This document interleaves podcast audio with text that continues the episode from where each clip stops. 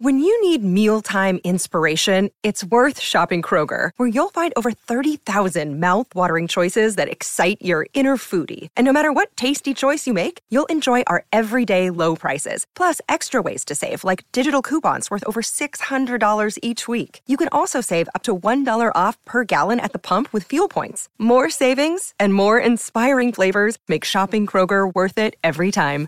Kroger, fresh for everyone. Fuel restrictions apply. City Radio Saturday morning show presented by the Nebraska Lottery. Strap yourselves in. Here are your hosts, Chris Schmidt. Y'all don't even know he was a virgin until he's 28, and now roll tide. And Mark Cranack. Time has come for someone to put his foot down. And that foot is me.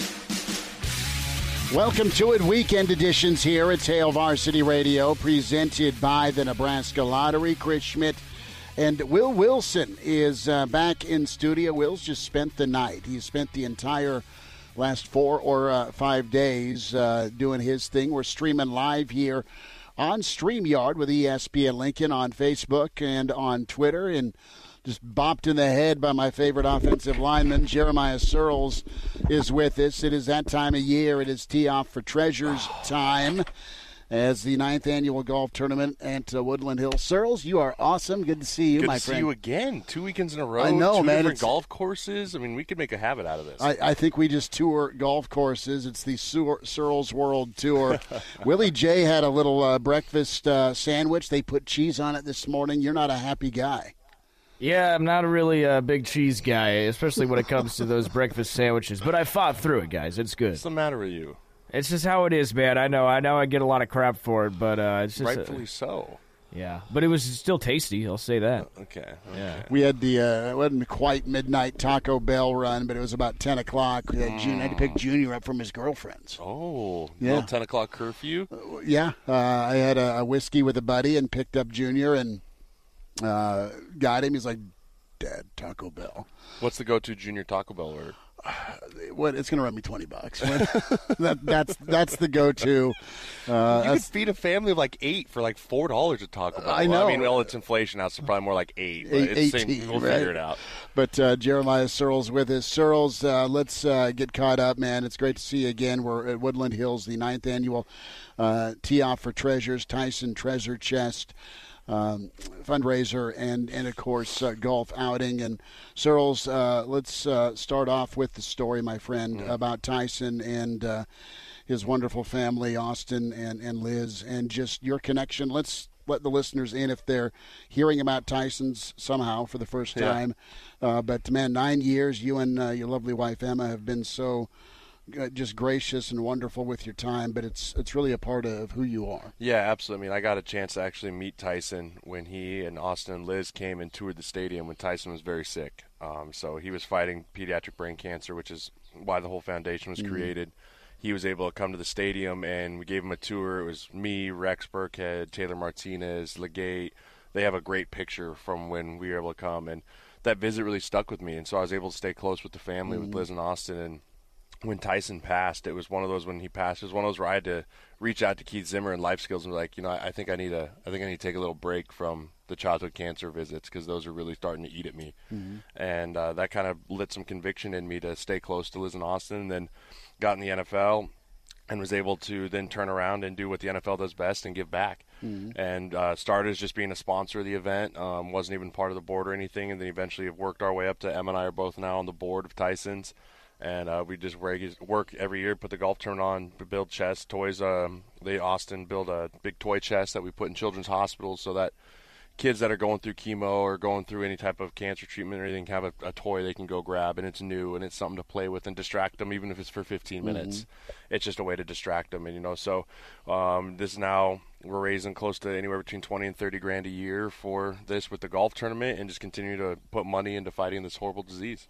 Well, and you want to bring happiness to kids, and uh, the, the story with Tyson and uh, bringing blankets, bringing toys, and having that big uh, treasure chest that they go to different hospitals uh, that are, are part of the battle against pediatric brain cancer, and uh, it's bringing joy and smiles to a kid's life during a, a really uh, tough moment, and uh, it- it's been uh, a a process that has been very blessed with just the, the amount of, of outreach and giving and the growth of, of just what, what this has done for so many families and so many kids. Yeah, and what's been so great is how many of my team or teammates and then even companies I'm associated with have rallied behind too. I mean, so Spencer Long will be out here again. He's been a sponsor of the event for mm.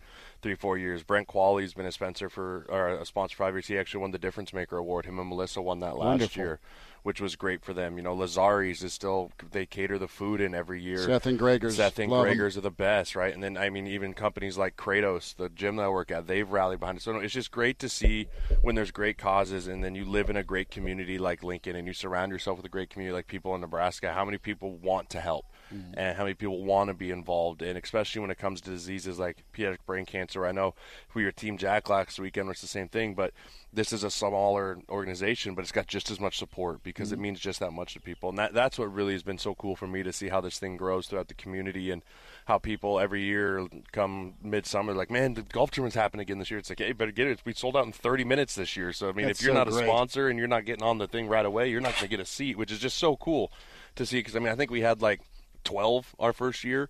12 like teams and now it's just selling out quickly and people are like do you have any spots left and it's a, it's a hard thing to say no but at the same time it's just great to see how far this thing has come Jeremiah Sirles with us, Husker NFLer, and uh, part of uh, Tyson's treasure chest. You want to donate? You didn't get into the golf tournament this year. We're out at Woodland Hills, and just a phenomenal course. Uh, great people out here. Can log on today, Tyson'sTreasureChest.org, the ninth annual Tee Off for Treasures. This is an incredible tournament. This is fun. This is a lot of fun. Golf tournaments rock anyway, but this is special because of some of the u- unique designs. Uh, I've had uh, a chance to play on your and Spencer's team a couple of different times, and uh, let's just say that the old tee off from the thrones always entertaining. Oh, yeah. uh, where you have to sit down and we got a new golden toilet this year too it's not broken the old golden throne, uh, you have to, to try and stripe it down the middle. But, uh, Sirles, this is so wonderful with uh, your outreach and uh, just kind of a testament to you, your family, uh, and your teammates with uh, the outreach and, and what you've done to, to, to give back. I am going to keep you for two more seconds yeah. to talk a little football, bud. And uh, we're 42 days away. it's crazy What's this like for you uh, if you go back in time? Uh, always nervous energy uh, with your career, be it either the NFL or, or Nebraska, or give me another week of decompress because it's just a, it's a sprint once uh, the once camp gets going. Once Fourth of July hits, July You feel 5th, it? July fifth, you can see the dark cloud over the horizon that is training camp. It's just there, and it just ever keeps getting closer day in and day out. Um, you know, in college, you kind of get you're kind of getting ready because you're just tired of summer school and tired of conditioning, and you're like ready to go do something, right?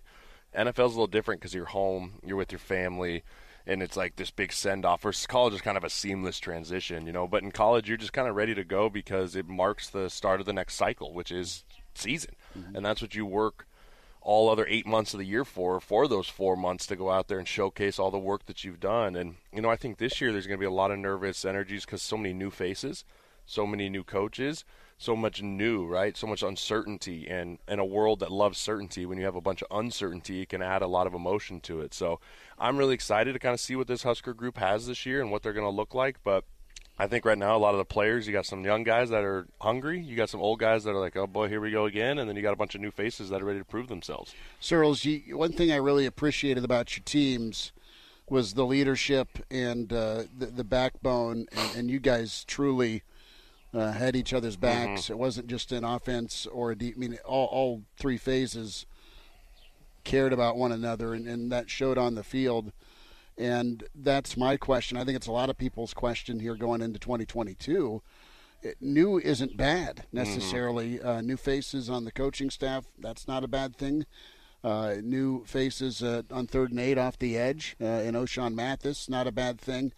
But new doesn't happen immediately. Right. That's my question here with your experience as you know a guy who's been a captain and also you know a voice on several teams. Uh, how can that get microwaved to the appropriate temperature here? So it's a good thing in Ireland, not a oh no thing yeah, in Ireland. Yeah, you know, I think that that started when they got on campus. You know, you don't just walk in and command respect. You walk in and you earn respect, regardless if you're a senior transfer or whatever it is. You're in a new environment. There's new culture set. There's new standards that you're walking into. And so, you know, I think that a lot of that has to be earned through the off season, but so much of it is what do you do between the white lines? Because you can be a workout warrior all the live long day. You're not performing on the field. You're not going to get listened to. It's just that simple. Versus I know guys that were really quiet, really didn't. I think of a guy like Rex Burkhead. He wasn't a really rah rah loud guy, but he got on the field and you just commanded respect. He commanded respect by the way he played the game and by the way he practiced. By the way, he showed up every single day to practice, ready to go. Right, so. I think that's what you got to see is who in training camp is really performing well, who are guys rallying behind, who are guys going, okay, I want to play like him, or who's pulling guys with them you know that's something that all has to happen rather quickly, like you said, because we did lose some leaders on the team. I think of guys like Austin Allen. I think of guys mm-hmm. like Adrian Martinez. You know, there's there Ben Stilles. Like there's a lot of holes that are left to fill, but and that leaves opportunity for guys that maybe we're not sure are going to ready to take that role. I mean, who knows if all of a sudden we're talking about a guy that's like, oh, Feast is a leader, right? Like you just there's a random guy that pops up that you're like, holy cow, look how big of a step um, Turner Corcoran's taken, or mm-hmm. look how big of a step some of these guys are. Rahmir Johnson's taken in the leadership role. You know, we don't get to see these guys in that microwave like you've talked about during the offseason, but we'll actually get some looks at these guys come training camp and see really who's kind of in that next step. Jeremiah Sirles with us, Hail Varsity Radio weekend here. Tee Off for Treasures, the ninth annual Tee Off for Treasures. Uh, as here's the, the little man joining oh, Big Daddy on uh, on the radio. Uh, we are here for the uh, the, the for Treasures golf tournament. Uh, uh, Varsity Radio weekend. Sirles last thought, and I'll let you get to your family. Uh, o line, and uh, that's uh, some puzzle pieces to fit together. I really uh, like uh, the talent on the O line, but it's got to be kind of kind of figured out. I, am interested here what what the ask is of this line, in, in your opinion, here with with what Raiola and Whipple are gonna going to kind of get on the same page with you? What's what's the mentality? What's the uh, the identity? Well, you know, first of all, you got to find the five guys. You know, you got to find the the, the, the you got to find those five, and you got to find them early. You know, I don't think this is an line that you can wait to be like, well, we'll wait till two weeks before to name our group. Like with a young group, especially you're talking about now missing Nouili, who was the oldest guy in the room. Mm-hmm. You're now saying this young group has to come together, and we have to find the five to start them working together in a big way because with Whipple offense, it is a little bit of a downhill. It is a little bit of a wide zone. It's a little bit of everything, and it's not pro style. It's a little bit more pro mm. style, right? Which is a lot of combinations on the front of double teams and working together with your zone schemes and working together with your doubles and your passing off games and all those things in the pass game. So you know, I think that the big thing's gonna be continuity. And the other thing is going to be staying healthy. This is not a group that can afford any injuries. And I hate saying that, but it's just, I mean, I'll knock on wood here, but it's just the truth. I mean, you look at the depth of this offensive line, and it is scarce to say the least. You're one or two injuries away from being in a big, big problem. So getting those guys healthy, making sure they're right but really it's just about being competitive and just being aggressive. You know, I think that you heard a lot of that coming out of spring ball, running off the ball and all that. That's great. Now continue to do it and build off of that. I think if you can do that, we'll be just fine. And then really it's pass protection. You know, last year our tackles weren't very good. It's pretty simple. It wasn't a good showing by Bryce Benhart, Turner Corcoran. Teddy showed good, but there's still very small sample size mm-hmm. of him. We can't anoint him king just yet. And, you know, I think that – those two guys on the edge have to make big jumps, whoever they may be, because I don't care who's throwing the ball back there. If they only have two or three seconds in college, I mean, NFL, sure, Tom Brady can get it, but in college, you need three seconds or more, and that's a big ask for some of these guys that didn't have great years last year. Do you think the uh, is there a thousand yard rusher, assuming this line comes together in that running back room? You know, I think that if they run the ball like they want to with Whipple, then I think there's a chance. You know, I think it is for the only reason I hesitate to say yes for sure is because I think there's a little one? bit running back by committee you know, I don't necessarily know if you're going to have a guy early that just takes it by storm and has those early couple 150, 160 yard rushing games early in the season, which then propels to that 1,000 yard season, right? I think you might see guys like Rahmir and Grant and some of these other guys that are in there like, okay, he had 70, he had 60, he had 55. And so it might not be a true 1,000 yard rusher, but I do think we're going to have the most rushing yards than we've had in a long time okay. as a unit. Jeremiah Sirles with us, Tee Off for Treasures, ninth annual Tee Off for Treasures uh, Golf Classic here at Woodland Hills. And uh, we're talking a little football, and we're uh, telling you about Tyson's treasure chest, and uh, it's a golf tournament you need to be a part of, you want to be a part of. And Sirles, you and uh, your family are wonderful. Thank you. Thank you so much, and thanks to all the folks that come out uh, yet again to help uh, fight against pediatric brain cancer and uh, get all those toys and blankets and, and warm moments in that that treasure chest that get to go to different cancer hospitals around the country, children's hospitals. We'll uh, spend a bit more time here. Uh, next hour, we'll check in with Brandon Vogel. We're streaming live, ESPN Lincoln on Facebook and uh, also on ESPN Lincoln's Twitter as uh, we're on the road this weekend.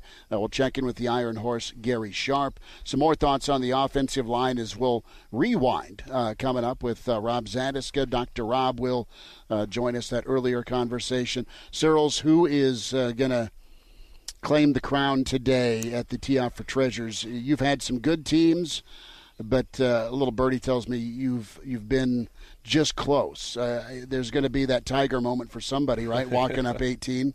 I mean, uh, last year the winner shot a 39. So, oh wow, there's a lot of cheats. There's a lot of cheats. You can you can buy your championship here, which is fine for me because you buy your championship, it's more money to pediatric brain cancer. So buy all the cheats. so contribute, get creative contribute. accounting wise. Exactly. Contribute uh, buy your to win. Prize. Buy your prize, brother. I'll let you get to it. Thank Thanks you. again, man. Hey, go big red. Yep, there he is. Jeremiah Sirles can find him on Twitter.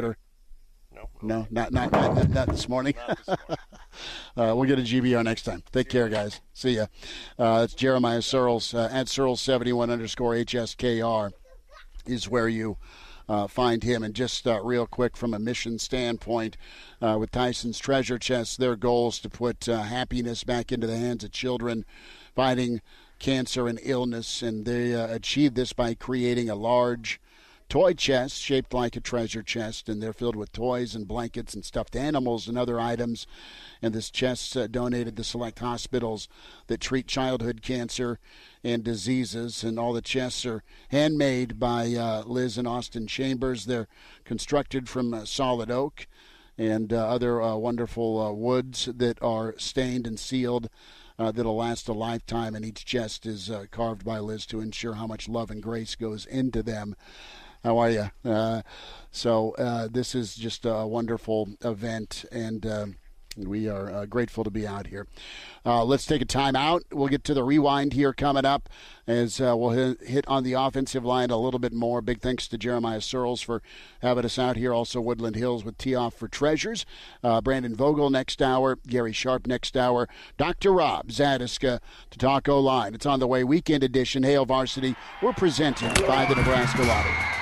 Hello, listener. Hey, it's Chris Schmidt with Hail Varsity Radio, and I wanted to let you know about a special deal just for listeners of the Hail Varsity Radio Show podcast. We're offering $10 off the annual subscription price. That means that you can get everything we do 10 issues of our monthly magazine, our annual football yearbook, and all the premium content we produce at hailvarsity.com. Just go to hailvarsity.com backslash subscribe and enter in the promo code GBR for $10 off a full year of Hail Varsity. That's hailvarsity.com backslash subscribe, promo code GBR back with Hail Varsity Radio, presented by the Nebraska Lottery, with Chris Schmidt and Mark Kranak. Back with you, it's hour two. It's Hail Varsity Radio, presented by the Nebraska Lottery. Let's talk some lines of scrimmage. We welcome in the good doctor and uh, his podcast with Travis Justice, been going on for a number of years. The Doc Talk podcast. We say hi to Dr. Rob Zatechka. Dr. Rob, how are we doing today? I'm well, a little warm, a little warmer today than I thought it was going to be. So, but I mean, that's man, it's July in Nebraska, so that's what you get. That's what you do get. Uh, we always get into a, a, beer conversation at some point during the interview. Uh, we'll get there in a minute. The, the topic of fake IDs have come up, and uh, Elijah, who you talked to uh, just moments ago, his his father got on Twitter and kind of well, outed him in in the process uh, about uh, Elijah suddenly one day was from Missouri, and uh, and this this helped him navigate. I got to ask you, and you don't have to, incriminate yourself, but I, I'm wondering he made me incriminate myself, so you better incriminate yourself. Well, my question is: is did did guys on the football team in your era have to jack with a fake ID, or if there was a little window between uh, workouts, could you go down to your favorite uh, watering hole and, and just get in? Is that uh, membership have its, has its privileges type deal? Oh boy, you know what? Most of those places in downtown Lincoln were pretty tight on that. So we, you know, if you didn't have, uh, you know, okay, let me preface this by saying I never did have a fake ID. Me neither. But most most of those places were pretty tight on, uh, on on on checking stuff. So it's they didn't want to get in trouble. You always had undercover police doing periodic checks as well. So you, you kind of had to play it a little bit safe, otherwise coach would get kicked. I uh, uh, funny story. There was a guy on the one of our kickers actually. You know, what? I'm completely outing him on the radio here, but Did he wear uh, number 47? No, he did not wear 47. Okay, So, um, but one of our kickers, his freshman year, made a fake ID, needed to get the little plastic coating put on it, which they would do at places like Kinko's or any other copier center. So he actually walked into Kinko's and handed over his fake ID that he had made that he just needed to get the that plastic laminate put on there and asked the guy to laminate it. And the guy goes, "Oh, okay, hold on." And he takes it, goes into the back of the store, and doesn't come out for several minutes. And uh, the player in question had uh, starts getting nervous, so he starts kind of hollering at the guy like, "Hey, come back here, give me my ID." And he said the the kid the Kinko's employee finally comes out, tells him, "Hey, I got to have you wait here. I can't give you the ID back, but the police are on their way." and so the guy panics, runs out of the Kinko's, jumps in his car, and hauls back to the dorms, thinking he's uh, avoided a an arrest for manufacturing a fake ID. The problem is that he drove this bright red sports car, and I don't rem- remember if it was a Trans Am or an old Pontiac Firebird, something like that. But picture, we'll say a bright red, like 1989 Trans Am with a personalized license plate, Kicker One. Oh my God! He had kicker one on the plates. He did, which was pr- pretty pretty ballsy for a freshman kicker. Um, but it also made him incredibly easy to track down because all the Kinko's guy had to do was look out the window, and it's like, all right, bright red Trans Am, kicker one, got it. I'll just let the police know that. So the the guy said he got back to his dorm room, and it was probably the old Harper Schramm Smith dorms, I think. Gets in his dorm room, and he said it was maybe 20 minutes later. There was a knock on the door. It was the the Lincoln Police Department there to issue him a citation for trying to manufacture a fake ID. So was that punishable by stairs? What did? Uh, because Dan Young was special teams, correct? Yeah, I can't. You know, I got to be honest. I don't remember. I, I know. I know the coaching staff put him through the paces. I don't remember what the punishment was, but I know it wasn't pleasant. I'm still. Uh, I'm still. Uh, was this the kicker from Texas? It was. It was not Byron. Bennett. Okay, I'm just. I'm okay. So I'm. I'm 0 for two. I'm 0 for two. It's not Stigge. It's not Byron Bennett. And Yeah, I- it's, it's not the Mike Stigge, the strongest punter in the world. I uh, I'm I'm over then, man. I don't remember who was who was who was kicker one back in. no, that's probably okay because he was not kicker one at the time.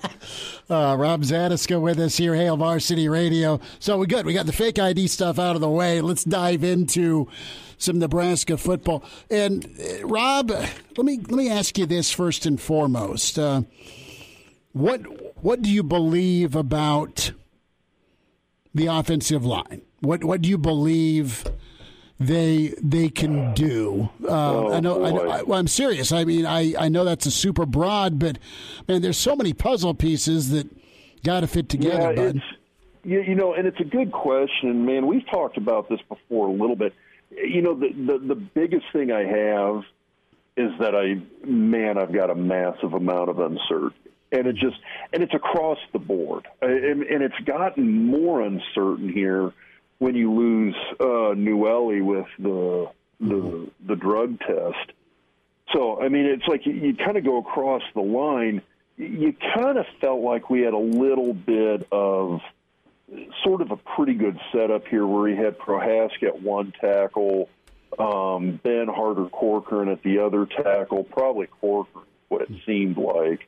You had Nouili at one guard, you had Trent Hixson at, at center, and, and then maybe either Benhart or maybe Broc Bando at the other guard Mm-hmm. spot. So you, you kind of had a little bit of this lineup that you could look at and say, okay, you know, we got some known commodities here. We got some guys who who played pretty darn well last year for, for for good chunks of the season. Well, all of a sudden now Teddy's coming back from a pretty bad knee injury. That's a question mark until you get him out on the field and you really see what he can do in a game situation. I, I mean, I don't care if anybody looks like a rock star during practices leading up to the first game until he gets out there on that field in Ireland against a defensive end from Northwestern, you're not going to know what kind of productivity he's going to have on that repaired knee. And you're not going to. And the other thing is, is you've always got a question. You got a guy who suffered a pretty bad injury. How well does he come back from that in terms of just overall durability? Is this a guy that's going to potentially re-injure that knee? Is this a guy that um, that, that you're going to that is going to injure the other knee? There's always that durability question when you see a guy coming back from an injury like that. So that's a huge question mark. Losing Nouili was a big one. I was a huge fan of the guy. He's an absolute brawler, and I love that about him. I, I thought he was next next to Cam Jurgens. I thought he was the most aggressive offensive lineman last season. Mm-hmm. Actually, I thought I thought Teddy was actually pretty damn aggressive too, but um, but losing Nouili, I, I think that's a that's a pretty big loss in my opinion. And so again, it goes back to who's going to step in and fill that hole. My my assumption right now is, assuming they're healthy, is that you're going to see Benhart and Broc Bando um, at the guard spots, unless somebody like Brant Banks steps up. Um, you got some of the transfer guys like, oh, is it Thomas from uh, Oklahoma State? Hun- I'm sorry, Hunter Anthony from Oklahoma Anthony State. and then Williams from Northern Colorado. Yeah, yeah, and then, I mean, and Williams is. I mean, he's an Omaha North kid. I remember watching him in high school. The kid was. I thought he was an excellent prospect at the time. He, he's a huge, huge human being. Um, and if and if he can come in, has the footwork, has the aggressiveness. It, Williams is a guy that I'd love to see step in because I've watched him play in high school, and and I really do think he's a guy that can play at this level and play very well at this level. I I, I mean I've watched clips of Hunter Anthony, the Oklahoma State transfer. I've watched clips of him play. He's kind of he's had some spurts where he's done really well, where he started at both tackle and guard.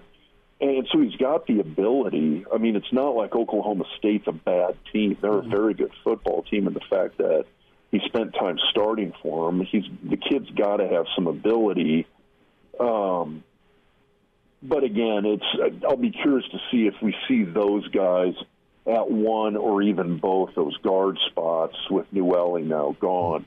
I still think Hixson's going to be the center. I haven't really heard anything coming out of Lincoln to change my mind on that. And quite frankly, I think the kid's a little bit of an underrated football player overall in his career at Nebraska.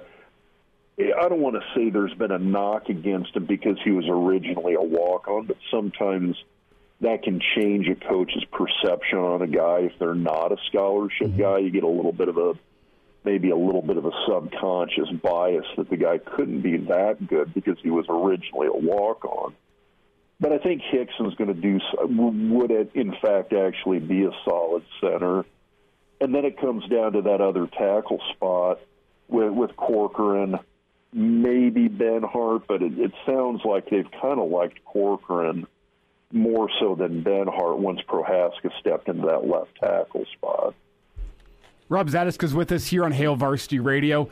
And, and, Rob, there's still a lot of question marks surrounding this offensive line, but one thing I've been hearing and one thing I, I believe to be true is the fact that this offensive line uh, under Raiola lost a lot of weight during spring ball with the intention of building it back up this summer. I just want to get your take on how that strikes you. If some of these guys lost 20, 30 pounds during spring ball before being built back up, what do you think that means the plan is for Raiola this summer and getting into fall camp? I think he wants guys. Well, and that's the thing. I'll be curious to see how the offense looks because I think he a he wants guys who can move. I think he wants guys who have a little more speed and power. You don't have to be the 340 pound offensive lineman in order to succeed at this level, but you've got to have strength. You've got to have explosiveness. You do need some size. But I mean, I thought the, the two best offensive linemen on the team last year, when healthy, was Teddy and Cam. Mm-hmm. And Teddy was probably, I, I don't think he was much more than 300 pounds, 310 pounds maybe. Um, he, he looked like he was a power forward in basketball because the kid's like six, freaking 6'10. but it, it's, he played very aggressively, and especially taking his height into consideration, his ability to drop his level, bring his hips down close to the ground, and get himself low enough to take on interior defensive linemen, I thought was um, was amazingly impressive. He was a very aggressive run blocker at a weight that you you wouldn't normally think, I mean, quote unquote, only 300 pounds or so. Normally, you think of those hardcore run blockers it's, as kind of these 325, 330 pound road graders. And so for Teddy to be that aggressive, aggressively effective run blocker, I thought was impressive at his weight. Cam Jurgens played, I mean, Cam really, over the course of the time that he played, he was always an effective blocker. I mean, it, it, it took him a year and a half to get the damn snaps down, but excluding the snap issues, his blocking ability was never in question. The guy was always a very explosive, very aggressive, very good blocker. And I thought that showed, and that's the reason he got drafted where he did. Um, so I, he he maxed out. He might have been maybe three three oh five this past year, if that. I think he kind of hovered closer around two ninety five. But so, you got a guy who again, it's not that stereotypical three hundred and thirty pound, just massive behemoth offensive lineman that you think that exists that that only exists here in the Big Ten. You see nobody smaller than that that wasn't the case. Our, our two best run blockers might have been two of the lighter guys on that line. Rob, so I don't think they have to have that size. Uh, it's always fun to talk O line, get some insight from an expert and a great player at Nebraska, part of that pipeline and national champion, the pride of Lincoln East, Dr. Rob Zatechka, as uh, he's joining us here this uh, second hour. Dr. Rob, we won't keep you too long, and, and don't forget to check out uh, Rob Zatechka's podcast with Travis Justice, the Doc Talk podcast, all the platforms uh, that you get your podcasts on is where you can listen and find them. You guys uh, crack a beer or two, correct, and, and, and talk all sorts of football. Happen. Yes, and it's a great dynamic because you're a Husker and well, Travis is a Hawkeye, and and. Uh, you you get along and you've gotten along for years and it's it's really cool uh, dear friends and so Nebraska football with with Raiola here is going to have new techniques. That's what Coach Frost has talked about. Uh, what does that mean to you? Uh, new techniques. Uh, what what what could be the ask for this offensive line to be more effective? And uh, another part of this too. Do you have an identity in mind, Rob? What uh, what what is going to be the go-to for this football team? I know Whipple loves to throw it, but the O line's such a domino for run game, pass game, and we know protection was an issue a year ago.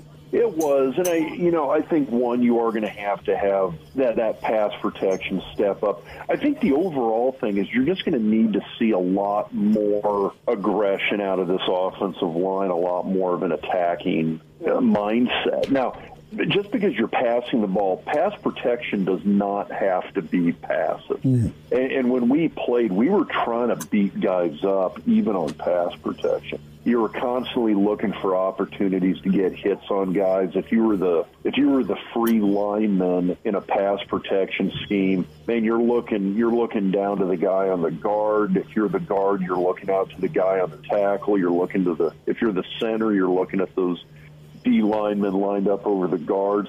Do you got a chance there to take a free shot on a guy and get a hit, decleat a guy in midair when he's jumping up to try and knock down the pass? You can be aggressive during pass protection. It does not have to be passive, and I think that's got to be a mindset change on the on the run blocking.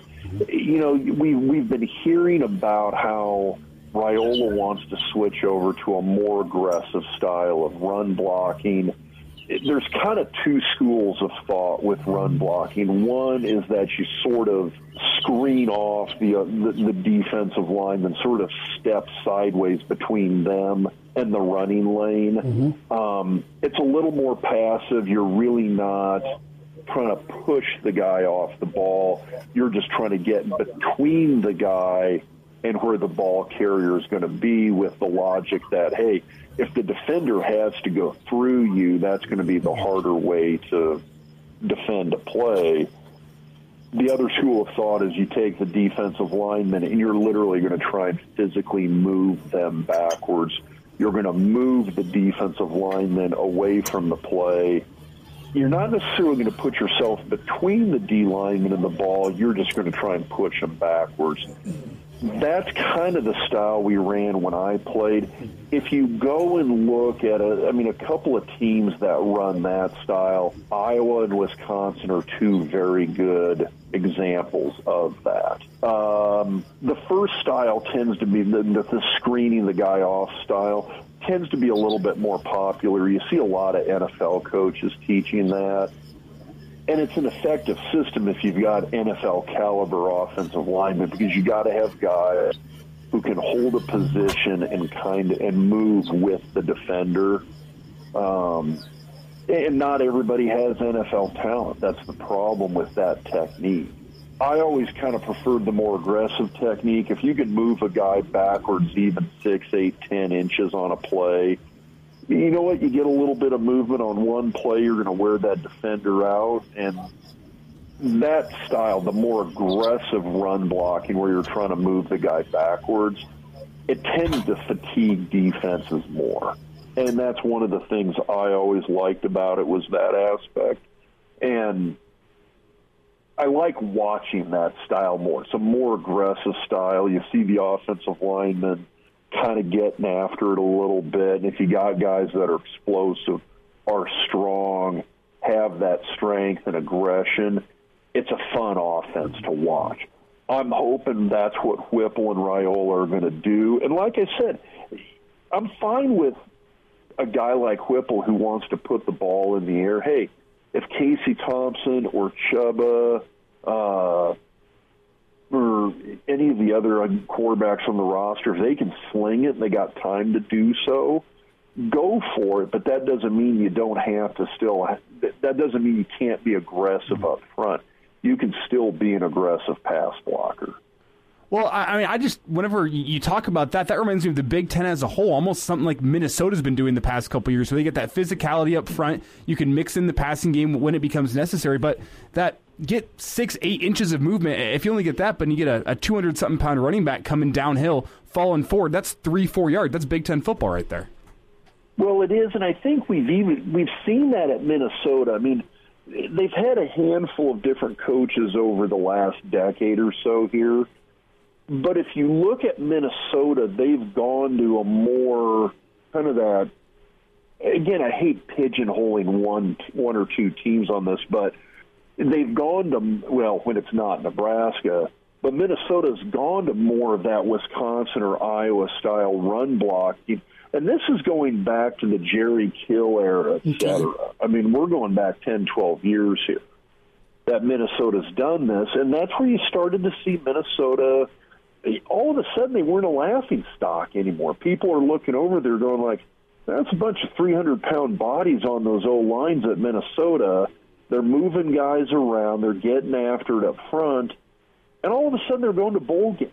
They're, they're causing fits for other teams. And all of a sudden, Minnesota's a competitive team. They're not a pushover. They're not that they're not that instant win on your on, on their opponent's schedule anymore. And you can I mean, God, I make I make fun of of row the boat. I mean, it's it. I, I and I and I get it. Everybody does, but I mean, you go back more than twelve years ago. Minnesota was kind of a laughing stock. They were they were the Kansas football of the Big Ten. They're not anymore, and it had to do with how, their offensive style and kind of this desire to hey, we're going to have a bunch of big bodies up front. We're going to we're going to establish some power football. Iowa's established power football. Wisconsin, they established power football. You look at any good team, have a run. They've got a power run game that works. Part of the reason Ohio State's so good is that when they need to pound you up front, they can do it. Hmm. Alabama, Georgia, Auburn, those good SEC teams can pound you up front with huge, huge athletic offensive lines, and they can move the ball. Rob, it was a mentality you guys had, and it sounds like uh, that mentality may return with more of an uh, aggressive mindset to to be firing forward versus. Um, I don't want to say passive, but but more of that zone scheme you were touching on. Rob, a couple of minutes. Uh, last thought. Dr. Rob Zatechka with us here, Husker Hall of Famer and uh, part of the pipeline. When when we talk identity, uh, when push comes to shove, is it do you do you worry about balance, or do you think Whipple will want be able to to run the football when he has to run it? That's been an issue with Nebraska for a few years. I, I hope there's a degree of balance because if you become one sided at all, I mean, I mean mm-hmm. you become a little easier to defend. If a team, and that's the thing, you don't have to run all the time, but you got to be able to run well. Yeah. And that's the bottom line is that you have to be able to run the ball when you need to and when you want to. And so if they pass the ball two thirds of the time, fine it's just you got to be able to line up and effectively run it so the opponent still has to. They can't just drop those safeties deep. They can't, they can't just put a take a linebacker out and drop another defensive back in there and run nickel all day to shut down the pass. You've got to keep them a little bit honest, and you've got to be able to show them that hey, when we want to run, we can run just fine, hmm. and that's got to be a part of that offense. And so it's like I said, it doesn't have to be a numerical ba- balance in terms of hey, fifty percent run, fifty percent pass, or sixty percent run, forty percent pass, whatever. Um, but it has to be a capability balance. Your your effectiveness at running has to be as effective as you are passing. And if you're able to do that, you're going to be fine. Well, we are close to kickoff, less than uh, 50 days, I think 45 days or so and uh, excited for it. We'll be headed to Ireland for live shows. Excited for that. Rob Zatechka with us, uh, Husker great. Rob, we'll uh, we'll make our way up to Omaha soon, probably for a live show at the Hail Varsity Club, and I'd love to to get you your favorite uh, frosty pint, my friend, as as a thank you for for all the times you do come on, bud. Oh heck yeah, I'm all for it. Hey, you take care, and it was great to, to spend time with you. And thanks for the insight as always, bud. Absolutely. Hey, you guys have a great rest of the day. Pardon the interruption, but I'd like to save you some money. I'm Brandon Vogel, managing editor of Hail Varsity, and I wanted to offer listeners of this podcast $10 off the price of an annual subscription. That means that you can get everything we produce 10 issues of our monthly magazine, our annual football yearbook, and all the premium content we produce at hailvarsity.com. Just go to hailvarsity.com slash subscribe and enter the promo code GBR for $10 off a full year of Hail Varsity. That's hailvarsity.com slash subscribe promo code GBR. Early to rise with Hail Varsity Radio, the voice of Husker Nation. Here's Chris Schmidt and Mark Kranek. All right, we snagged him right before tee off. Uh, tee off for treasures. Uh, JP ninety six kicks, my friend. Hey, hey, thank you for what appreciate you're you. doing. And uh, the ninth annual tee off for treasures, Yep. JP. It's Hey. been fantastic. Nine years running, four years of sellout. Uh, and it's just a great crowd. We lucked out. The weather's going to be a little bit humid, but 84 is a Sweat out the Busch Light. Exactly. That's what people are going to have to do. But it's a good time. I, I would love to, in a compressed manner. I know you got to get to the tee box, but uh, just real quick, JP, your association with Tyson, and uh, and of course uh, what the folks, the great folks uh, with Tyson's Treasure Chest do. Yeah, I met Liz and, and Ty. He was a little boy going through uh, chemotherapy and huge Jason Aldean fan. So we created uh, a campaign on social media to try to get Ty to Jason. And it took months and lots of messages and shared messages and videos. And finally, one day, uh, Jason Aldean tweeted out a video, said, "Hey, buddy, I want to see you in Atlanta." And so he set it up to go out to Atlanta. They went to a Braves game, his favorite team. Got to meet Jason Aldean. Got walked around by the crew there, and they went to the ocean. And then a week later, he passed away. And it was just, it was meant to happen the way it did, and it was a good thing. And, and it kind of connected everybody uh, the way it had with, with Jeremiah and Emma and Randy and Liz and Austin and Danelle and the crew that are a part of the board, and then the family, and then the friends of the family, and then the Husker family, and it just it's blown up to what it is now, and we're excited for this year, and we're ready for the 10th anniversary next year, and it's going to be huge, and I'll let you know. Uh, ahead of everybody else, because I haven't told anybody out there yet. As part of the 10th year, we're going to do some really special things with the golf tournament. We are also adding a bowling Oh, event all at. Sun Valley Lanes. It'll be in February, and this is more family oriented. So you can bring your kids out and get your team of six or whatever and, and bowl, and also help out the cause. And with the Tyson Treasure Chest, filling those toys and, and tablets and blankets and whatever the kids need on the Forest Children's Hospital in Omaha, so they have something to take their mind off chemotherapy or whatever treatments they're going through. And we want to expand that. Unfortunately, the pandemic kind of slowed that down a little bit, but we wanted to expand to Minneapolis and to Denver and to Kansas City. So we're working on that, and that's what we're going to hopefully be able to do with the 10th anniversary of the golf tournament next year, and then bowling starting up. Well, that's JP ninety six kicks, and his heart is uh, just so big with Yeah. this. The tenth annual uh, tee off next year, the ninth annual tee off for treasures. You go swing away. We'll do our best. microphone. Yeah. Thank you, buddy. Best of luck to your boy playing ball today. Oh yeah, Junior is off to West Side here about three o'clock, and uh, we shall see. We are going to need a live chicken and lots of Joe Boo's rum. Uh, there we go. JP on 96 kicks. Uh, awesome to get caught up with him and a little bit of the backstory with Tyson and uh, Tyson's treasure chest. Uh, we are uh, on the uh, doorstep here. We'll get caught up with Sports Center. And uh, then we will dive into hour two. We're live here at Woodland Hills. Tee off for treasures. The ninth annual Tee Off for Treasures, uh, Tyson'sTreasureChest.org. Uh, what a wonderful organization and cause. Great people. And uh, just uh, such uh, love in the area right now. Uh, we will get to Sports Center. Uh, Brandon Vogel from HailVarsity.com and magazine joining us in hour two to talk some uh, fall camp that's around the corner. It's time for Sports Center. Gary Sharp on the way.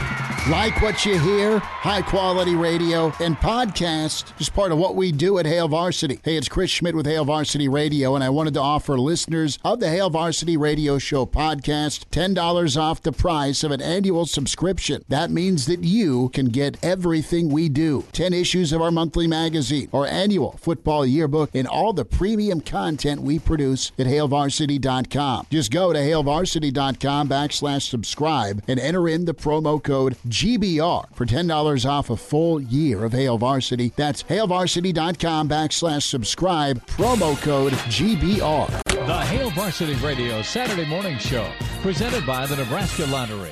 Strap yourselves in. Here are your hosts, Chris Schmidt Y'all don't even know he was a virgin until he's 28, and now roll tide. and Mark Kranak.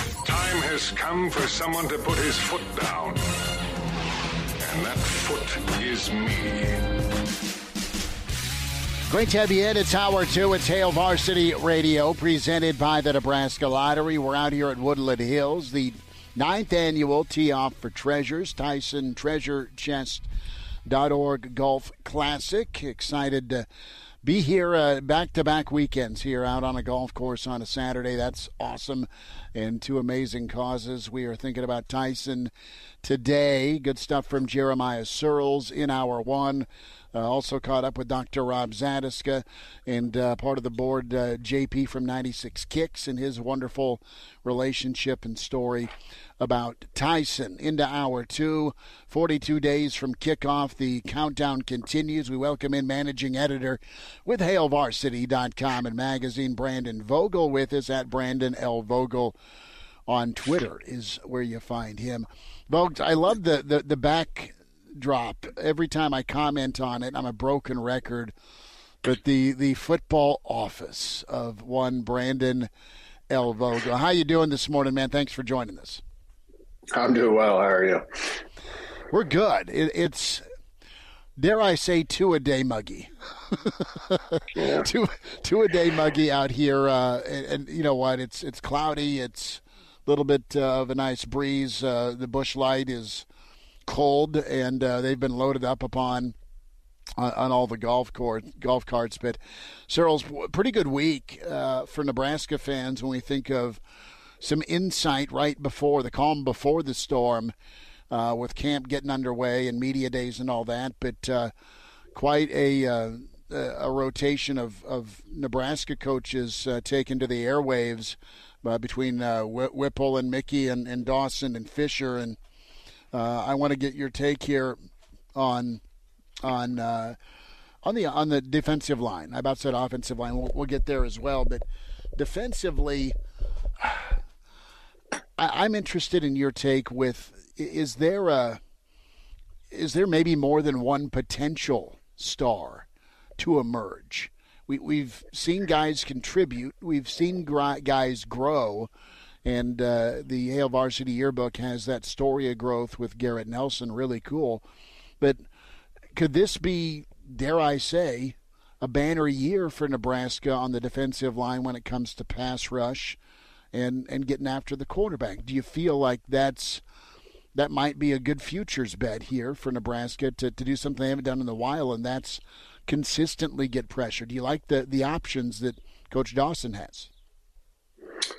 Yeah, I do. Um, it's it's interesting on the the pass rushing front. I'm actually working on something here for coming up in the next couple of days for for watch list season. Um, but a couple of years back, I uh, sort of in fun, but sort of seriously. Uh, decided to to try and coin the term the Suh line, uh, which Ooh. is if uh, so as we all well remember, Ndamukong Suh had seven tackles for loss, including four and a half tackles for, or four and a half sacks against Texas just in one game.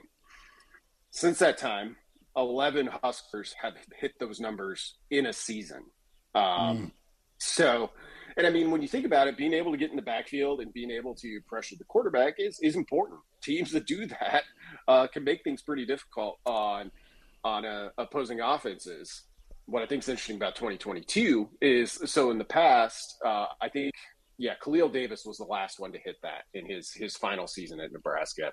JoJo Domann was close, um, but you've really only had probably one option to to hit that. This year, I feel like I could actually do a watch list uh, because you've got Nelson, who I think is a good bet. Uh, Ochaun Mathis could be a good bet.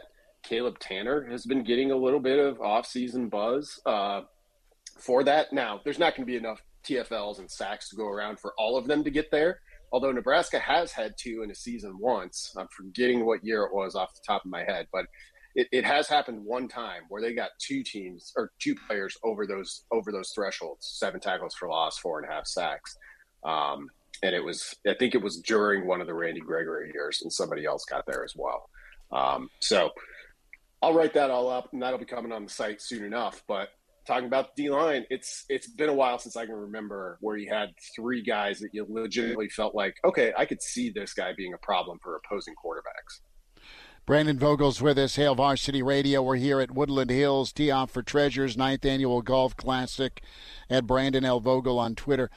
It's I know about I don't know about you. Uh, I I don't take it for granted anymore but we had a pretty sweet uh, run of d- disruptors and difference makers, and and I just marvel at this stacking of NFL hellraisers, uh, going back to Noonan, going to Broderick, going to Mike Croel, going to Wistrom, to Rucker, to Dwayne Harris, and I'm, I'm out of order, but I mean you had a you had a decade plus run. Uh, oh, okay, here's Vanden Bosch.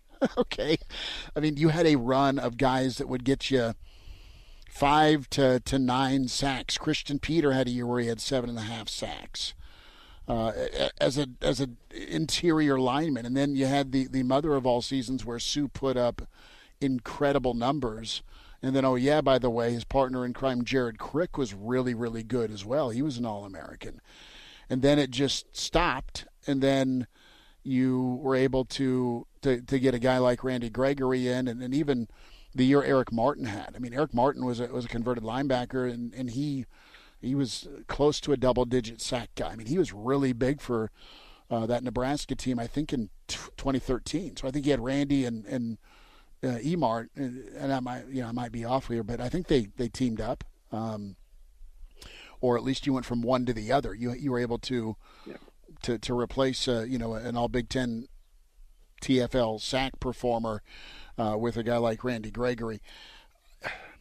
What what is a good number for the defensive line? What's what's Alabama? What's bad? What's average? I think back to to Carriker and Jay Moore leading the nation in sacks uh, with John Blake's defensive line in 05. That defense was really, really underrated. I'm not asking for that if I'm a Nebraska fan, but what's what's a what's a good number, Vogues, uh, in totality here with TFLs and sacks?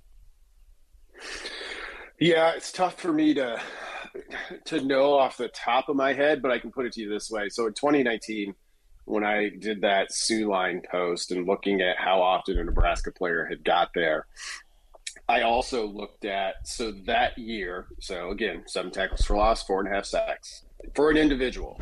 Um, so that year, um, Michigan and Michigan State, I think, were probably the best defenses in the Big Ten. Michigan had two players hit that threshold. Michigan State had one. Uh, I think it was Alabama Clemson in the national title that year, and they had, I think, three and four. So for you're thinking about that in terms of sacks, like if you get above 30, you're generally going to be probably top third of the country.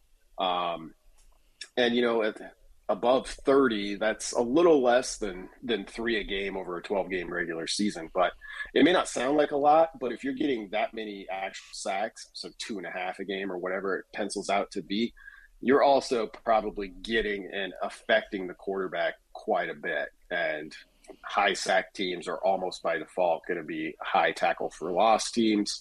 Uh, so that number of 30, 35, maybe if you want to be truly like top 20, is probably where you need to be.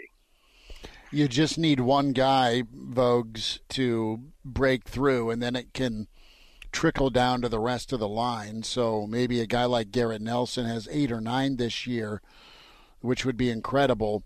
Uh, but he's also getting paid attention to a lot on third and eight, which means one of the other three guys can go eat, uh, and and that that's that's also super important. You know, as, as high level as passing is in college football now, and you still need to run to win and, and run when you when you have to. Uh, that's obvious, and so Nebraska's run defense has steadily got better, but it just it, it has been tough for this defense to live out on that island and cover for, for three minutes um, when, when, there's no consistent pressure. But I think uh, let's turn our attention from Garrett to, to Ochaun. We talked earlier this week about Ochaun's Jeep from Woodhouse. Yes, it is a free shout out Saturday. Forgive me. But uh, he, he is he is proven, and let's talk a little bit here about his transition uh, from the Big 12 to the Big 10. And um, there's different reputations on each league, but body type and athleticism is still pretty constant. I mean that that that translates wherever you play. He's uh, he's going to be big. He's going to need to be big. And uh, as we look at at Ochaun Mathis here, is it what he can do for the rest of the guys, or do you expect him to kind of take the bull by the horns uh, if you're Nebraska and, and go go eat himself on Saturdays? What what what's most effective for him in your opinion here when it comes to helping this defense? What's what's that path? Yeah, it's it's tough to say because of what you mentioned, uh, that Big Twelve to Big Ten transition, and you know, for for Mathis, he kind of broke out and had a had a really big 2020, and then in 2021, TCU's defense wasn't as good, first of all, uh, but also he got a lot more attention, which is really interesting about this because that probably would have been Garrett Nelson for Nebraska this year but now you've also got Mathis and you've also got Tan- Tannor, who, you know, we'll see. We've seen some some pretty good flashes from him. So it's it's a pretty good compliment. I think it gives them some time. It gives Mathis some time if there is an adjustment period to the Big Ten, um, and just a different style of football, probably a different size of lineman. I mean, we're not we're talking like you know an inch and a half and maybe 10, eight, eight, ten pounds. But over the course of the season, um, you know, just seeing bigger linemen, and I assume they're bigger. I haven't looked recently uh, than the Big Twelve on average, but I feel pretty confident in that. So it, it might give him time. That the fact that it's not he's not replacing Garrett Nelson. Um, they, they've got kind of these three top guys that you point to as their potential pass rushers and they should all be able to to help one another. I mean, and, and we'll see how they're going to line this up and who's playing where and and how they get creative with that. But you know, it almost looks like okay if if Mathis comes in and is the player he was at TCU, and Nelson builds off of last year, it might leave a lot of opportunities for someone like Caleb Tannor um, which works. It doesn't matter who gets the sacks. Well, it matters to the players, but um, it doesn't matter to to Nebraska's bottom line who gets them. Uh, you just want to see that total get up there. Let's talk interior for a minute. Brandon Vogel with us. So we're talking about the edge.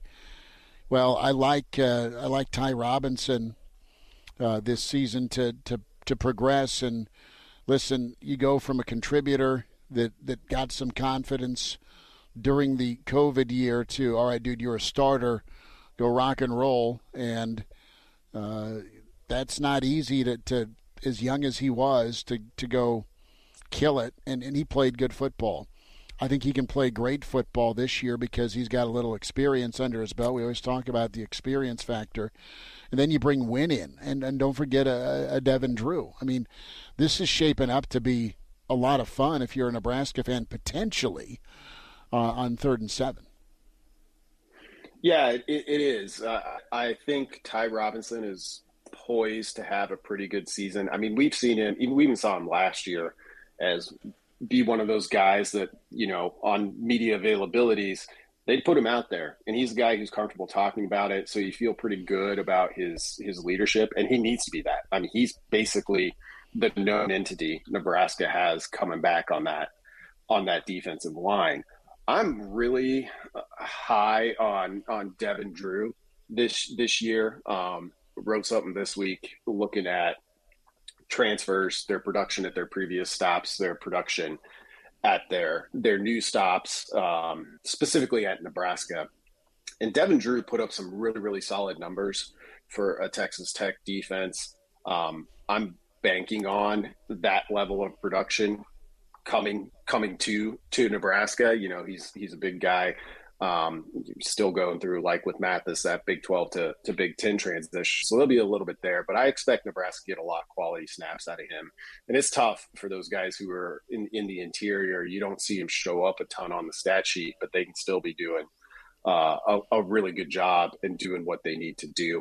Wins a little bit more of a wild card for me, and you know we we all know like he, he played at Alabama he wasn't one of their top line guys, but it's Alabama. So, you know, what does that mean um, for his transition here? I think Nebraska will end up getting a, a bunch of quality snaps out of him too. Um, hopefully, everybody stays healthy up there uh, because the depth is a little bit of a question. I know Dawson spent a lot of time talking about Nash Hutmacher and gave a pretty clear picture of of where he needs to go from being kind of maybe the best weight room guy on the team to translating that to to the field. So you've got four options there that I think I at least feel pretty good to optimistic about.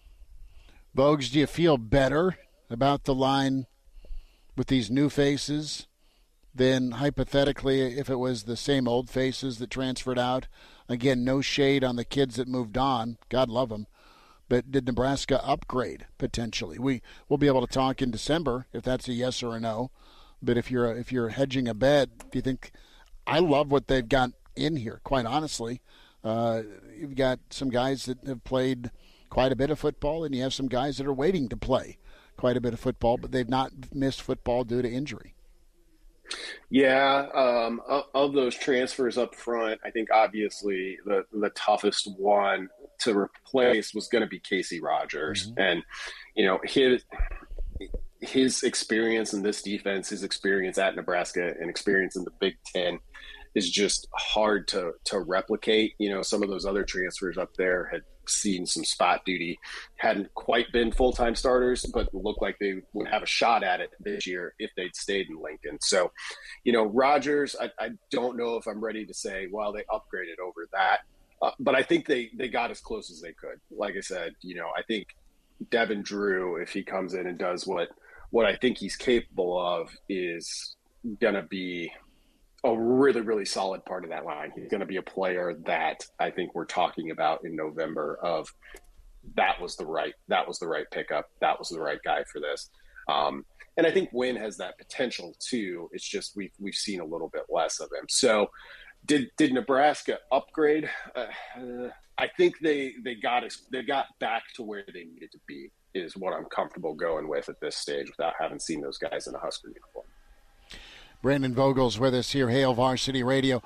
Vogues, uh, we'll get you out of here on this, but I want to spend some time on, on running backs and good story by Jacob Padilla this week, hailvarsity.com, uh, on uh, on that uh, running back room, that uh, running back uh, by committee potentially, or maybe some dude seizes it. And it is uh, the Anthony Grant show. Maybe it's the Ajay Allen show. Maybe you have um, uh, not a surprise, but uh, some guys live up to their potential. And we were talking a little earlier uh, with Sirles on this. Does Nebraska need a thousand yard rusher, or what's the number for you cumulatively that that running back by committee needs to hit? I know we just talked about sacks and the Suh line, are they needing a, a, a someone uh, that, that group to to put up uh, an Ameer number uh, in in this Whipple offense, or can it be uh, more bang for their buck when they do run the ball versus just the sheer number of attempts? Yeah, I think it's going to have to be more bang for your buck because we'll we'll see you know that's one of the big mysteries. We wrote something about that for tomorrow with with Whipple. Is what's the what's the run pass ratio going to be here? And I know it seems like well, you know that's a really kind of in the weeds question, but you know is is Nebraska going to be a majority pass team in 2022? Uh, his Pitt offense last year threw the ball 54% of the time. Nebraska last year ran the ball 55% of the time. Maybe they'll meet in the middle. Maybe they'll be, you know, the the much coveted balance that every coach talks about, but it never really shakes out totally balanced that way. So in, in terms of numbers, I, I have a hard time seeing uh, a thousand yard rusher at Nebraska without knowing who that top guy is going to be, or if there's going to be enough separation where somebody even gets enough carries to to to hit that that thousand yard mark. I think you're if, if Nebraska's lead back gets to 800 yards without knowing, you know, how the offense shakes out, I think that's that's a pretty good spot. You know, 2018, which I think is best the, the run game looked for the Huskers under this current coaching staff with Devine Ozigbo averaging almost seven yards carry. You'll you'll take that again if you can find it. Um, I think they rushed for 20, just over 2,500 yards, which, if, you know, that team still went four and eight. So it, you know, it wasn't the answer to everything, but if you want a, a, a target, uh, get to that number. And then the other key piece of this is, you know, you're not going to get as much from the quarterback run game. I think, regardless of who ends up taking that job, some running back is going to have to step in and take that. Is that going to be weird for you? It's going to be weird for me, uh, not seeing the quarterback from a design standpoint in the red zone, fake a handoff, make a cut, and and dive into the end. zone. Maybe it does happen. Maybe maybe there's a Logan Smothers option game signing in the red zone. Maybe there's some Tebow package going on. But uh, how crazy if, if it's not a little zone read look, if it's a straight ace backfield formation. It'll be awesome. I mean, if they're getting four and a half and it's second and five, and they can do what they want, but uh, that'll be that'll be different. Uh, seeing the quarterback run because he's running for his life. It's not designed. Yeah, it will. Whipple in his radio appearance this week, when talking about Smothers, did mention that option run game, which kind Yes, of shocked me. I was like, oh, I thought that was. Uh, I didn't expect that to be part of the plan, but I- guess based on what they're talking about on the radio, it still is. Um, yeah, it's going to be weird. I think. Uh, I think the number of seventy-yard touchdown runs that we've seen at Nebraska in recent years is going to go down quite a bit, uh, unless they come from the running backs, which. Uh, hey, you'll take them. Like the sacks, doesn't matter who gets them, except to the players themselves. As long as the as long as you get them collectively. Brandon Vogel's with us. Hail Varsity uh, managing editor at uh, HailVarsity.com uh, magazine, and, and of course the the website. Find uh, Vogues on Twitter at Brandon L Vogel. Vogues, what are you working on this weekend? Uh, sounds like there's some uh, some stories in the hopper here for Big Red fans as we uh, gear up here towards Ireland. Yeah. Um, so tomorrow we'll have number three on our most intriguing Huskers list. Um, it is not a player. If you are listening carefully, you may know who I who, who I ended up writing that about for tomorrow. Um, but I think it's the definition of intriguing. Like I said, going to put out a Suh Suh line watch list here shortly. Um, so that'll be coming early in the week, and then uh, have some recruiting stuff next week as well. All right. Vogues, thanks for having a cup of coffee with us this morning, uh, part of a special roadshow Saturday. Appreciate you, brother, and, and enjoy your weekend. Thanks, you too, guys. There he is, Brandon Vogel with us, HailVarsity.com and magazine. Weekend edition here, tee off for Treasures Golf Classic. The golfers are on the path to, uh, well, to, to not only have a great time, but uh, raise funds for tee off for treasures uh, can can log on tysonstreasurechest.org to find out more information we'll uh, step away uh, and uh, call a timeout the iron horse is coming up real quick we want to send uh, birthday wishes to uh, the best guy out there but an incredible coach uh, over at lincoln southwest tim berda timmy b we love you and uh, you're a heck of a fisherman as well. Uh, Timmy B is celebrating birthday number 49 today. 49 again. It's been 49 for a few years in a row, but Tim Berda is uh, blowing out some uh, some candles. Uh, it may be ice cream cake, and there may be some uh, some Busch Latte in the fridge. A timeout. Gary Sharp's on the way. It's Hail Varsity, presented by the Nebraska Lottery. Like what you hear? High quality radio and podcasts are just part of what we do at Hail Varsity. I'm Brandon Vogel, managing editor. I wanted to offer listeners of the Hail Varsity Radio Show podcast $10 off the price of an annual subscription. That means that you can get everything we do 10 issues of our monthly magazine, our annual football yearbook, and all of the premium content we produce at hailvarsity.com. Just go to hailvarsity.com slash subscribe and enter the promo code GBR for $10 off a full year of Hail Varsity.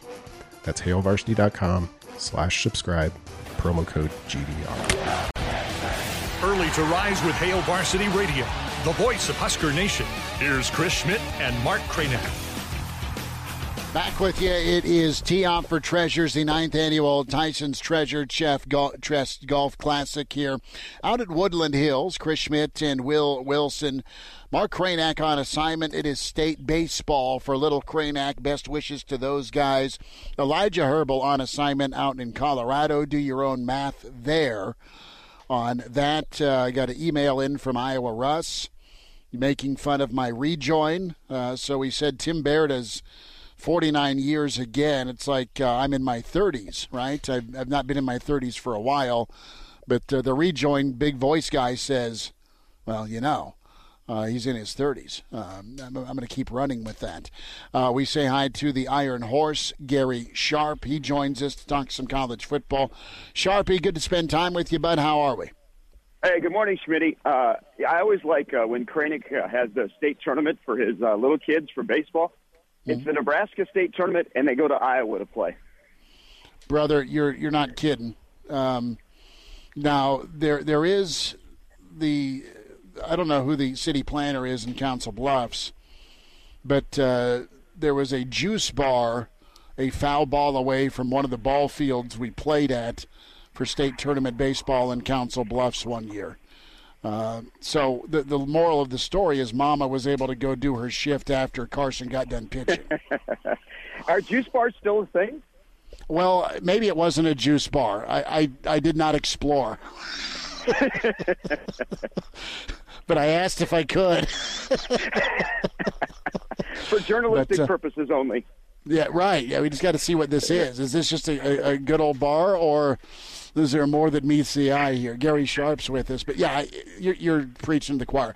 My big question to you, Sharpie, is: Can you make some calls to your friends in Lincoln?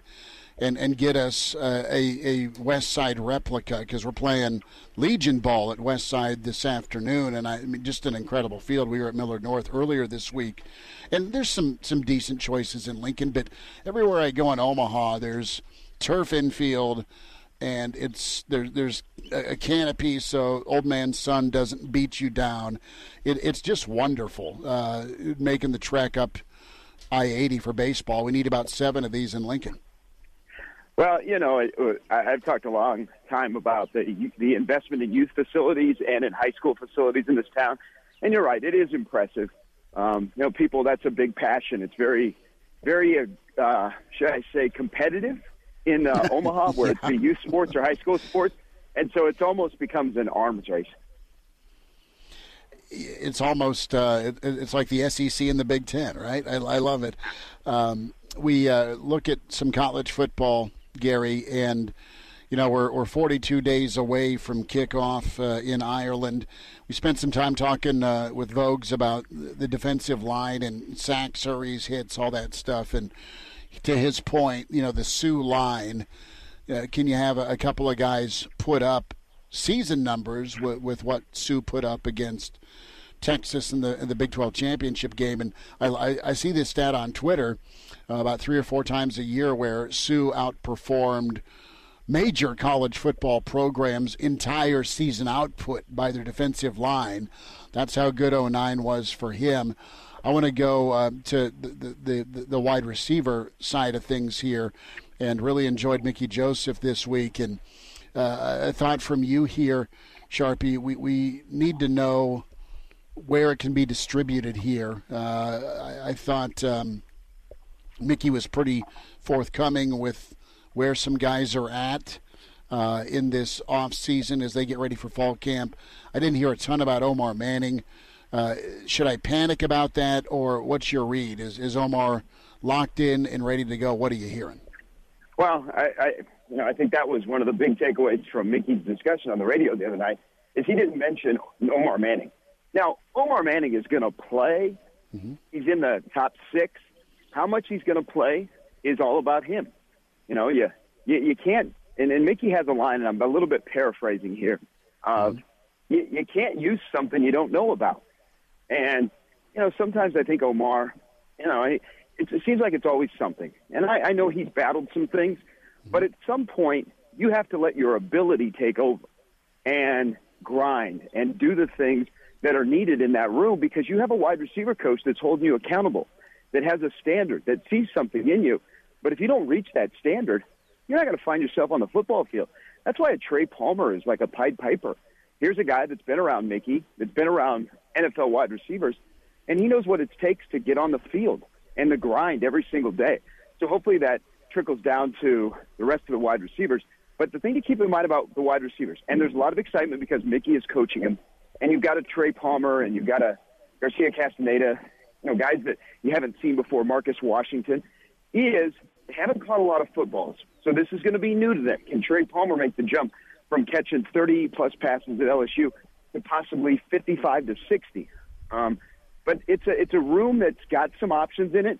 It's got Brody Belt in it as well, who is very versatile, and that's not just blowing smoke to say his name. They legitimately like him, and you're going to see him in situations this year that make sense, maybe compared to the the last couple of years that he's played football at Nebraska. Um, I like the wide receiver room, but they all have to make that jump. But Omar Manning is going to play. I don't know that he's in the top three, though. And again, to your point, that is up to him. Gary Sharp's with us here, Hail Varsity Radio, weekend edition, out at Woodland Hills, as it is the Tee Off for Treasures ninth annual golf classic. Sharpie uh, with Mickey and in his standard, he is very clear uh, he is very good at communicating. Here is what you need to do uh, to uh, to be successful, and uh, do it every day to keep your job. I love that transparency. Uh, what what do you feel uh, about a, a, couple more guys? We we talked Omar here. what's your takeaway here with a guy like Oliver Martin? is he somebody that, that can have more Illinois type performances this year? And is is is Martin a guy that has just battled some confidence issues along with injuries? Is that's what's kept him from from hitting the ceiling? Well, and he's also, you know, he's been at three programs. He's had numerous wide receiver coaches. He's had numerous quarterbacks. Um, I think so, he's somebody that could be very steady for you. If he gives you mm-hmm. three to four catches a game and maybe a little bit more, yeah, there, there's there is no doubt he can perform like he did on week zero last year, and he's in the mix. He's going to be he's going to be in that second group. You know, Mickey will play probably seven to eight wide receivers and have faith in nine. So Oliver Martin will be in that second group. But again, this will be about if you perform, you're going to play more, and I think you'll see that at at all the positions that have new head uh, new position coaches. If you perform, you're going to play. If you don't perform, we have recruited and coached ourselves into options where you're not going to play because they can't wait a long time this year, as you know, Schmidt. I mean, the leash on some guys is going to be awful short if they're not up to the standards that are required by that position coach. Mickey touched on talent and culture needing to change. I don't want to wear you out with a culture question here, but uh, your read into the wide receiver room. What was the culture in the wide receiver room before Mickey got here? Well, you got to remember wide receivers, and, and Mickey is perfect to coach them. You got to think a little bit different. They can be divas, they can be out there, they like to showboat, you know, all of that kind of stuff. So you got to, as a position coach, almost match that. And I think that's why Mickey is really, really good at building relationships with wide receiver type players, building relationships with his room. I think when he talks about culture, I think what happened last year, with Matt Lubick in that room is there was not a ton of respect for Lubick, and he maybe didn't fully hold them accountable or let them know where they stood on a daily basis. And so I think it got kind of sideways in the communication, and there's a there's a complete difference when you have Mickey in that room because all those guys know where they stand. He's not blowing smoke. He doesn't go on the radio and say something different that he's not saying in front of your face in front of the room. And I think that will benefit some guys in there with some structure and just knowing what they have to do to play and what it looks like to be able to even get on the field on a daily basis. Few minutes here, Gary Sharp with us, Hail Varsity Radio, Tee Off for Treasures, ninth annual golf classic, as uh, we are out here at uh, Woodland Hills. Uh, Will Wilson back in our studio. Sharpie, a bigger picture here as uh, we get ready for Indy. Nebraska will kick things off, lead things up off that uh, Tuesday morning at Lucas Oil. Excited to be up there for that. Uh, what's the sense and vibe you're getting? We know the pressure and the expectation. Trev had a good sit down with our friend Mitch Sherman this week in the Athletic. Uh, pretty uh, straightforward with expectations in the performance business all those uh, talking points that yeah, I mean, it, it's a question. How do you think uh, Nebraska's heading into this? Are they uh, it, like excited energy, or is there just nervousness because of the, uh, the, the the need to perform that October first date that looms, uh, the the review that took place, the restructuring that went on? How how is the the head man and, and staff handling this going in? Well, I, I think everyone is cognizant of what's going on. Mm-hmm. Uh, you know, you can't you can't avoid it. Thomas Fidone, you know, basically said last week, if and we know that if we don't win, coach is going to get fired. So they're aware of what they have to do. I, I think this has been a good offseason for Nebraska because it's been pretty quiet.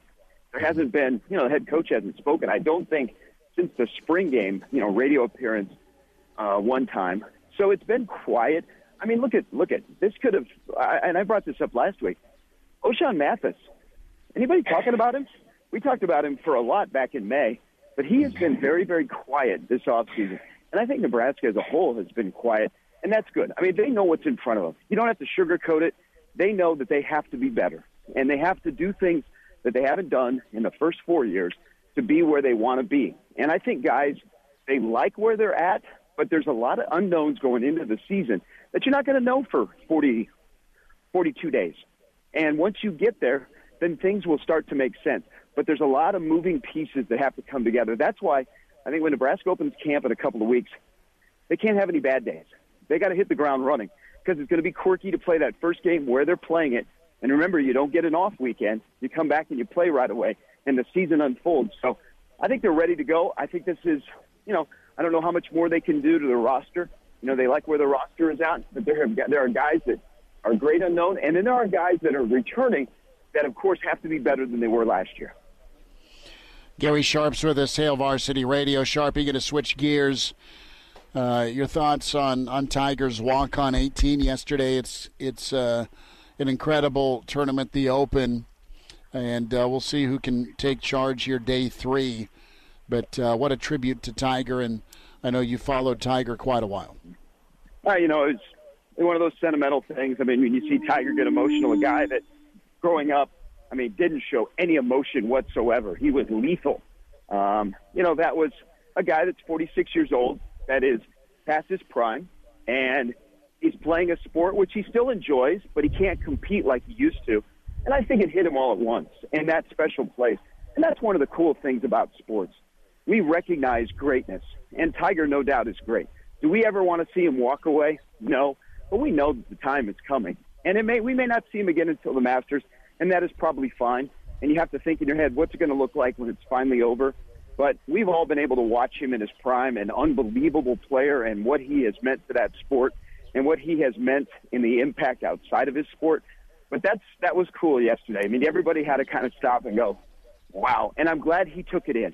I, I, I think you saw the emotion of his entire career come together at that point, and I'm glad people at that course, the home of golf, they mm-hmm. recognize Tiger Woods. So, you know, it's it's now it shifts to could this be a Rory against the LIV golfers, um, which is an interesting storyline. But it's uh, you know, I, I, this is one of my favorite majors, and especially when you play at the old course, and especially when you have early morning TV on that has live sports. It is good. Gary Sharp with us, a weekend edition, Hail Varsity Radio. Ninth annual tee off for treasures out here at Woodland Hills and uh, Tyson'sTreasureChest.org if you want to find out more and donate. Sharpie will get you out, but uh, your connections in Florida run deep. Your thought right now on either conversations or timeline here with the U in Florida State in the SEC. What do you believe? Uh, I don't think it's going to happen you know, if you're looking at the SEC, they're pretty good, 16 right now. And if, if you look at the way they have expanded, it's a Southern brand. Moves make sense. Um, you know, I know Florida State would like to get out, but let's be honest. ACC would be in a better spot if Florida State and Miami were better in football. Um, mm-hmm. I don't see it. I, I think, you know, really the only thing right now that we're all waiting on is Notre Dame. You know, we've kind of taken a pause, which happens. You add – you, you, you shift the alignment and everybody waits. And that's what we're doing. We're waiting for Notre Dame and, you know, we're waiting for a TV contract and whatever happens. But I, I do believe when the SEC says they're comfortable at 16, they'll stay at 16. Remember, the ACC and ESPN have a relationship. ESPN and the SEC have a relationship. So why would ESPN want to break up the ACC? But keep an eye on it. I mean, nobody nobody had pegged UCLA and USC to make the move to the Big Ten. Are we roadieing out to that first game uh, in uh, in the city of Troy? Are you gonna gonna make that happen? Uh, oh, hey, any any game. I tell you, if, if Nebraska gets in a pod with the two Los Angeles schools, and one year they have one team at home and the other they're on the road, there will be a large contingent every year, either at the Coliseum or at the Rose Bowl of Nebraska fans. There just will. I mean, that's a benefit for the Nebraska fans that live on the West Coast. And every time we've gone out to the West Coast, you've seen the turnout by Nebraska. I don't know that that the the scheduling will be fascinating on what's going to happen with uh, with how it's all going to work and how many you know who's going to get the disadvantage or the advantage of playing UCLA or USC at a, a big time of day. I can see it now. The Sharpie World Tour, the layover in Vegas, and then the uh, the pregame experience, the game, and then uh, Sunset on a Saturday night with Gary Sharp. Uh, throw in Sunset Boulevard, we'll be fine. That's what that's what I meant. Sunset Boulevard uh, after after a, a, noon kick. Sharpie, enjoy cool. your weekend, bud. Thanks for jumping on with us. Hey, thanks, Smitty. Enjoy uh, enjoy that great event you're at at, uh, at the golf course. Appreciate you, brother. There he is, Gary Sharp with us, the Iron Horse. And uh, we are uh, about ready to wrap up shop. Uh, we'll be back uh, on Monday at 4 for, uh, for Hail Varsity Radio. Good stuff from Gary Sharp. Uh, JP from 96 Kicks hopped on, and his association with Tyson's Treasure Chest so so near and dear, along with Jeremiah and Emma Sirles, and what they do, and uh, just a great uh, experience to be out here this morning here at Woodland Hills uh, as uh, we are uh, here for the ninth annual Tyson's Treasure Chest Tee Off for Treasures. Can log on tysonstreasurechest.org and uh, find out more. And uh, much love and uh, support to Austin and Liz Chambers as we remember Tyson and what they do every year, and that is put this golf tournament together and fundraise. So toys and tablets and blankets can be purchased to, to put in a toy chest to be given and donated to uh, cancer children's hospitals all across the uh, the country.